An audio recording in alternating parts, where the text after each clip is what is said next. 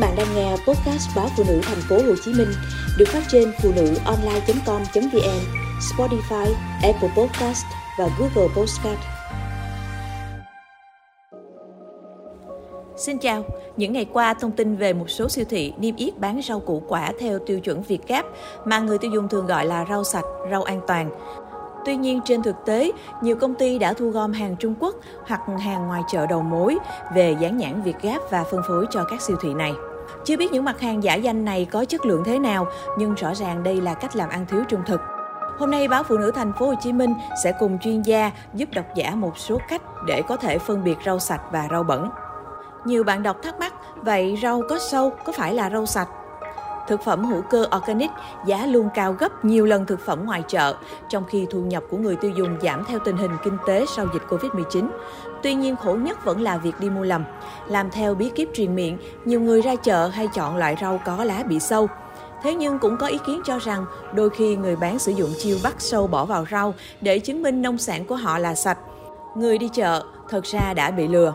Về vấn đề này, thạc sĩ Trương Nhật Khuê Tường, giảng viên bộ môn dinh dưỡng thực phẩm trường Đại học Y Dược Thành phố Hồ Chí Minh cho biết, quan điểm nên ăn rau sâu vì rau có sâu mới là rau sạch hoàn toàn sai lầm.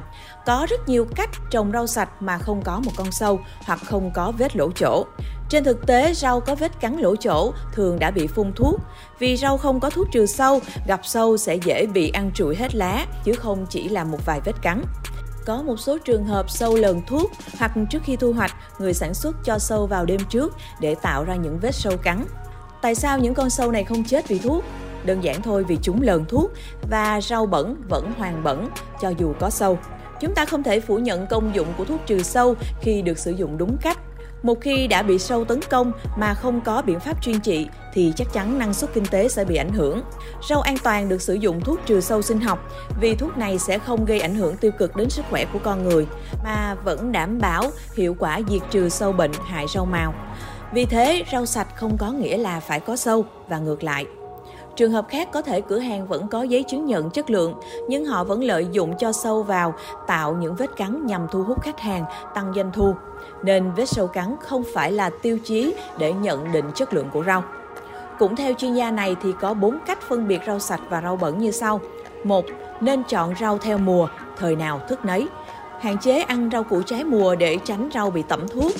Hạn chế mua trái mùa khi năng suất thấp, sâu nhiều, nhà vườn buộc phải sử dụng thuốc bảo vệ thực vật nhiều. 2. Rau sạch thì có màu hơi nhạt, không xanh mướt, thân nhỏ, lá to và thân hơi dai, chắc chắn và không dễ bị gãy.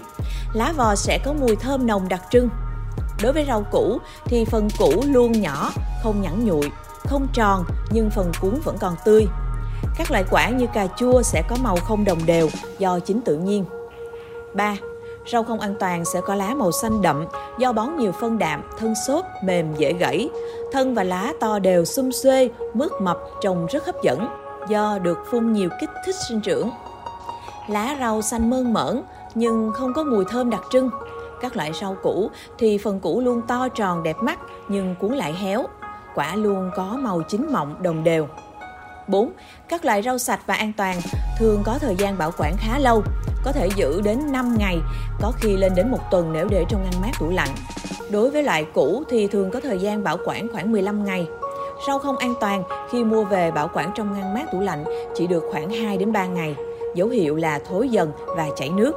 Tuy nhiên, các loại củ như khoai tây, su hào, cà rốt, tẩm hóa chất bảo quản sẽ để được thời gian khá dài vì các loại thuốc này có khả năng ức chế hoạt động của enzyme cao để củ không bị hư hỏng.